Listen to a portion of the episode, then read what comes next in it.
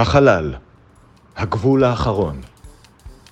זהו מסעם של עידן זיירמן וארז רונן. משימתם, לצפות בכל הפרקים של סטאר טרק לפי סדר כרונולוגי, לדבר עליהם ולצעוד בעוז למקום בו אף אדם לא צעד מעולם.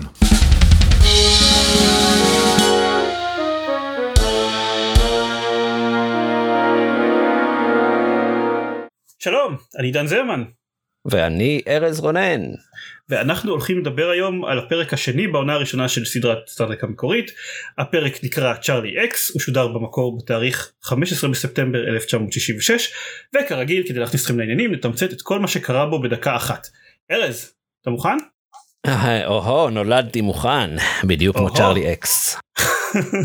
זה לדרך. קפטן קירק והצוות אוספים טרמפ, איזה נער בן שבע עשרה שבגלל כל מיני סיבות הוא גדל ללא גירויים פיזיים מבני אדם. הוא מגיע לאנטרפרייז וכמו כל בן שבע עשרה מגלה שהוא חרמן, ולא סתם חרמן, הוא חרמן על ג'אניס, אשת הצוות הבלונדינית שאף אחד עדיין לא סגור מה באמת התפקיד שלה. ג'אניס לא נהנית לחיזוריו של צ'רלי כי היא מוטרדת מפער הגילאים ביניהם. היא מנסה לשדך לו את החברה הצעירה והגם כן בלונדינית שלה, אבל צ'רלי מעוניין אך ורק בג'אניס. בינתיים קירק מנסה להיות לצ'רלי דמות אב, ומגלה שצ'רלי הוא בתכלס די פסיכופת, אבל קירק אומר יאללה מי לא היה פסיכופת בגיל שבע עשרה וזורם עם זה. רק צ'רלי הוא פסיכופת ויש לו גם כוחות על, ופתאום הוא מתחיל להעלים כל מיני אנשי צוות שלא באים לו טוב בעין, ומגלים שהוא בכלל השתלט ופוצץ את הספינה הקודמת שהוא עלה עליה הטרמפ, הוא מקפיא את כל אנשי הצוות, הוא מנסה לגנוב את האנטרפרייז, וגם הופך את הבלונדינית הצעירה שניסו לשדך לו לאיגואנה. לקירק וספוק יש תוכנית לעצור את צ'רלי והיא עובדת, ו- ואז אה, מגיעים חייזרים, ש- החייזרים שגידלו אותו כל השנים וחוטפים אותו בחזרה לשבת בכוכב שלהם, כי זו הדרך היחידה בה הוא לא ישמיד בסוף את כל האנושות או משהו כזה. קירק וספוק טסים במבט מאוחר וממשיכים את המסע בין כוכבים. חבים. נגמר. יפה. כל הכבוד. איזה פרק, איזה פרק. איזה פרק, כן. טוב, אז כמו שארז סיכם עכשיו, צ'רלי אקס הוא לא סתם ילד, הוא ילד עם כוחות. מסוכן. כן, כן. מצד שני, אה, זו הפעם הראשונה בינתיים, אה, בה הסכנה היא מצד בן אנוש, ולא מצד אה, חייזר, אה, או מפלצת כזה או אחר. פלוס מינוס. בנוש. בנוש. כן, בנוש, כן, קצת עשו עליו איזה בעיות, אבל מה שמניע אותו זה כוחות ההתבגרות בעיקר. לא יודע, זה היה מעניין. כן, יש, זה קונספט שעושים, שהיום אנחנו מאוד מאוד מכירים, בכדור, שילוב של כוחות על עם ילד בגיל ההתבגרות, ואיך שזה גורם לו להתנהג, או להגיב, ובפרק הזה זה גורם לו להתנהג ולהגיב פחות או כמו שאתם מצפים שזה יגרום לו. להגיב, ואנחנו מגלים שכל בעצם כל ילד, כל מתבגר צריך בעצם מבוגר סמכותי וחזק שיעמיד אותו במקומו וימנע ממנו להפוך את הכהן שיצבת לאיגואנה. כן, בגדול כן. פרק בסדר אני חושב, כאילו מאוד מביך בעיקר, שוב מביך כשמסתכלים על כמה הכל אוקוורד וכמה התצוגה הזאת, כל ה... ההתנהגות הזאת של ילד בן שבע עשרה שפעם ראשונה רואה אישה ואז מפליק לה על הישבן וכזה נבוך והוא עשיתי משהו לא בסדר והיא כזה כאילו סולחת לו. ושוב יש יש שחרור מיני בסטאר טרק כחלק אני חושב מוצהר מהמטרות של הסדרה, אז גם כולם בסדר עם זה שהילד בן שבע עשרה הזה מטריד את ג'אניס בצורה מאוד לא נעימה. צריך לחנך אותו, הוא צריך, הוא מבנינו הטובים וצריך רק להנחות אותו. כן, כן, כן.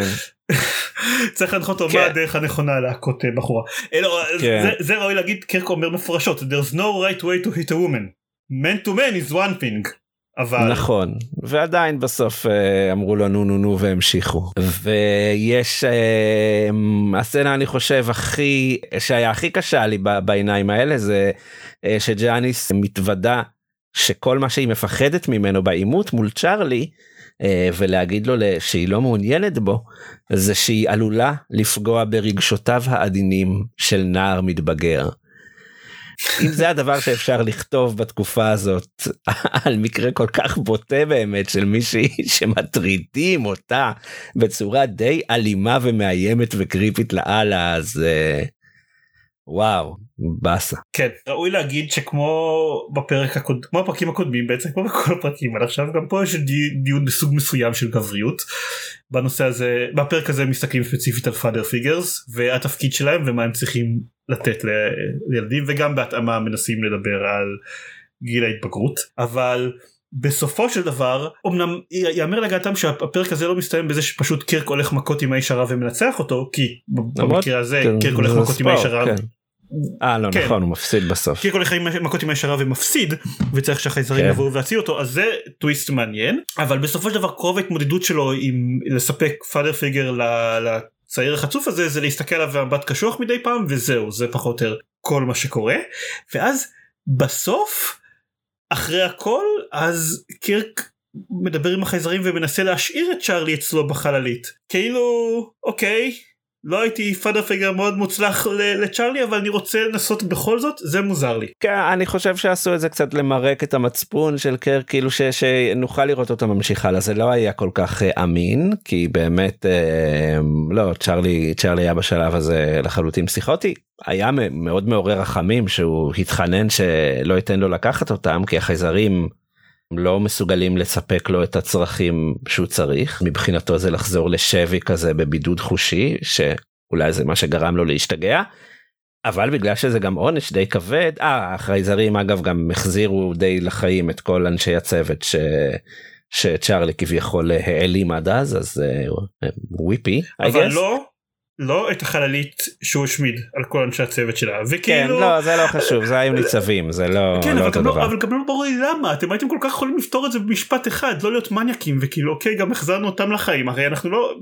לא הייתם צריכים למצוא תירוץ לחייזרים, למה הם לא יכולים להחזיר אותם לחיים, למה אתם תסריטאים רעים כל כך? וכתבתי שבהתחלה דווקא, שקירק עשה את השיחת man to man לצ'רלי, על ללמוד להיות גבר, זה להבין מה אפשר לשנות ומה לא, וזה לא קל, כתבתי כזה, וואו, תראה, כאילו בסדר, הוא מדבר בקלישאות, אבל סך הכל הוא אומר דברים מעניינים, ואז בסצנה הבאה כזה, כזה הוא עושה עבודת הבאות לא רעה, ואז כזה עברה סצנה, ועכשיו הוא הלך ללמד אותו קראטה, כשהוא טופלס, אני מורחק את מה שאמרתי, ואהבתי שגם על מדי הקראטה, וגם על הטייץ האדומים של קירק, יש את הטאג סטארפליט, קירק אין לו חולצה. הטייץ האדומים של קירק, זה משהו שמאוד, מזל מאוד מאוד גדול, שלא ראיתי אותו בתור ילד. כאילו אנחנו, אנחנו זוכרים את הטייס של דיוויד בוי במבוך, אבל קירק יגרום לדיוויד בוי להתבייש בגדול. כן, והייתה היה, היה גם היה גם נאמבר מוזיקלי שאני חושב כדאי לדבר עליו טיפה. כן, סצנה של עד, ש, עד שצ'רלי כעס על אורה שתשתוק, אז כן, היה נאמבר מוזיקלי על ספוק. אהה חפצנה קצת, היה חפצון, אבל ובגלל זה אגב באתי לשאול, בגלל שאני לא זה, אני יודע שבריבוט של ג'יי ג'יי אז לגמרי עשו אותם זוג, הם יהיו גם זוג כאן באופן רשמי, לא אוקיי, אבל ספוק מאורס טכנית. אה נכון נכון, ראיתי אפילו את הפרק, אני יודע את זה, באמת, תודה. לא, הם לא זוג, אבל כן, הם כל הזמן, כל הזמן יש פלירטוטים של הורה כלפי ספוק, זה כבר הפרק, זה כבר הפרק השני ברצף שבו היא מפלרטטת איתו, עם אנדרטון גזעני כזה, שמוזר, אבל זה שם, אני לא בטוח לגמרי, מה, מה, למה הם רוצים לעשות את זה? זה אני לא, לא בטוח לגמרי מה, מה זה מוסיף. גם אני לא, אבל uh, בסדר. Uh, כתבתי שאני רוצה להפוך את השיר הזה שלה לרינגטון החדש שלי. אז זה היה גם uh, קצת מביך, במיוחד שהיה uh, את השורה בו היא שרה לג'אניס לגבי צ'רלי, כתבתי אותה בעברית, אבל he's looking for his first embrace and he's saving it for you, או משהו כזה, איי מסכנה ג'אניס, אני, אני מייחל היום בו, זו לא דמות ששורדת, נראה לי שעדיף לה לצאת לגמלאות בקצב הזה. זה לא דמות שמחזיקה מעמד עוד הרבה זמן בסדרה. כן. אוקיי, יש לנו עוד משהו להגיד על הפרק? לא, לי לא. כאילו פרק די מאוד סתמי ומטופש, אבל לא היום. כן, מביך, בעיקר מביך וקרינג'י, אבל לא היום, בדיוק. מביך וקרינג'י, כמו שרק בני שבע עשרה עם כוחות על יכולים להיות. כן, בהחלט. יש לנו טריוויות מעניינות? כן, יש לנו כמה. כן, קודם כל, לא, זה לא משהו שכל כך ידוע שעל שביחתנו, אבל אן בי סי שהפיקה את סטאר טרק הייתה בבעלות של אר סי איי, חברה שייצרה מסכי טלוויזיה צבעוניים, ולכן הם עודדו את הצלם למקם כמה שיותר רקעים צבעוניים, כדי שהם יכולים להשתמש את זה בשביל לפרסם את מסכי הטלוויזיה הצבעוניים שלהם, בקטעים מהסדרה. כן, זה כמו שהיום עושים בסוני, כשהיא עושה פלייסטיישן חמש עם פור קיי.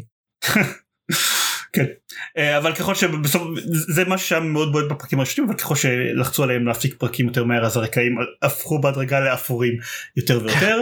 עוד כמה דברים קטנים, השף, לא זה שלא רואים אותו, רק מדבר בקשר על זה שה...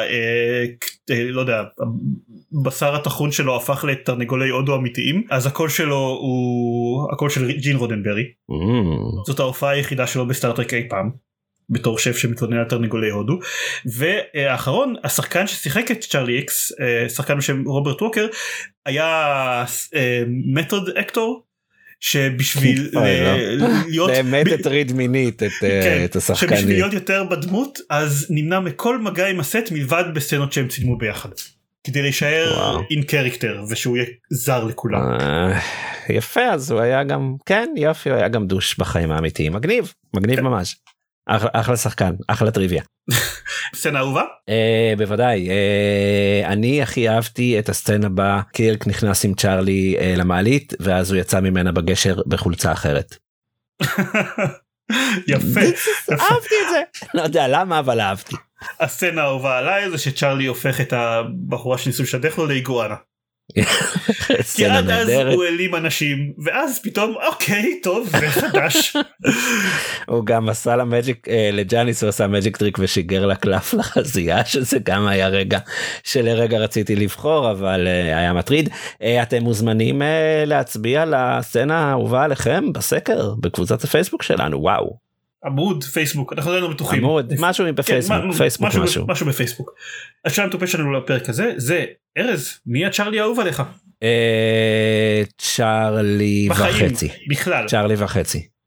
צ'רלי, אוקיי. הצ'רלי האהוב עליי, זה צ'רלי בממלכת השוקולד. אה, כי זה טעים. יפה מאוד. ואין בזה סלמונלה. ככל הנראה. אתה לא יודע, אתה לא יודע ממה כל הילדים האלה. כן. יש לנו פינה חדשה. כן, ויש לנו, לכבוד זה שזה הפרק השלישי שאנחנו צופים, יש לנו פרק שלוש, טופ שלוש פרקים בעונה שאנחנו צופים בה של סטאר טרק. זה יתעדכן מפרק לפרק, יכול שלכל אחד מאיתנו תהיה רשימה שפרקים ייכנסו אליה ויוציאו פרקים אחרים ממנה בהתאם להעדפות שלנו. בינתיים ראינו רק שלושה פרקים, אז כל מה שיש זה רק... לדרג אותם. The Cage, The Mantrap עם מפלצת המלח וצ'רלי אקס. אז אני חושב במקום הראשון The Cage, במקום השני צ'רלי אקס, ובמקום השלישי The Mantrap. אוקיי. ונראה לי, לי זה נראה no brainer בשלב הזה. זה קצת brainer, כי אצלי זה The Cage במקום ראשון, אבל The Mantrap במקום שני, ורק אחריו צ'רלי אקס. באמת? כן. לא, אין מה להגיד, אהבתי, אהבתי את מפלצת המלח. אוקיי, מוזר מאוד. אני מסכים. אחד הפרקים הסנועים ביותר, על ויליאם שטנר אמרת, אתה רב פעמים גדולים. זה נכון, אבל בסדר, בסדר. אני לא מסכים עם ויליאם שטנר לגבי הרבה דברים. אני אגיד לו שזה הפרק השני הכי אהוב עליך במותג בשלב הזה של הפודקאסט. ברור להגיד, בסופו של דבר, זה לא שזה הפרק השני הכי אהוב עליי, זה הפרק השני הכי אהוב עליי מבין שלושת הפרקים שראינו עד עכשיו. זה לא שצ'רלי אקס הוא יצירת מופת בשום צורה שהיא. זה הכל. הפרק הבא שאנחנו נדבר עליו, פרק שלוש בעונה הראשונה, Where No Man Has Gone Before. שהוא גם הפיילוט המקורי, נכון? שצילמו. הוא הפיילוט השני שצולם, כן. וואו, מדהים. יהיה מעניין. יהיה מעניין. נשארו עמנו. יאללה ביי. להתראות.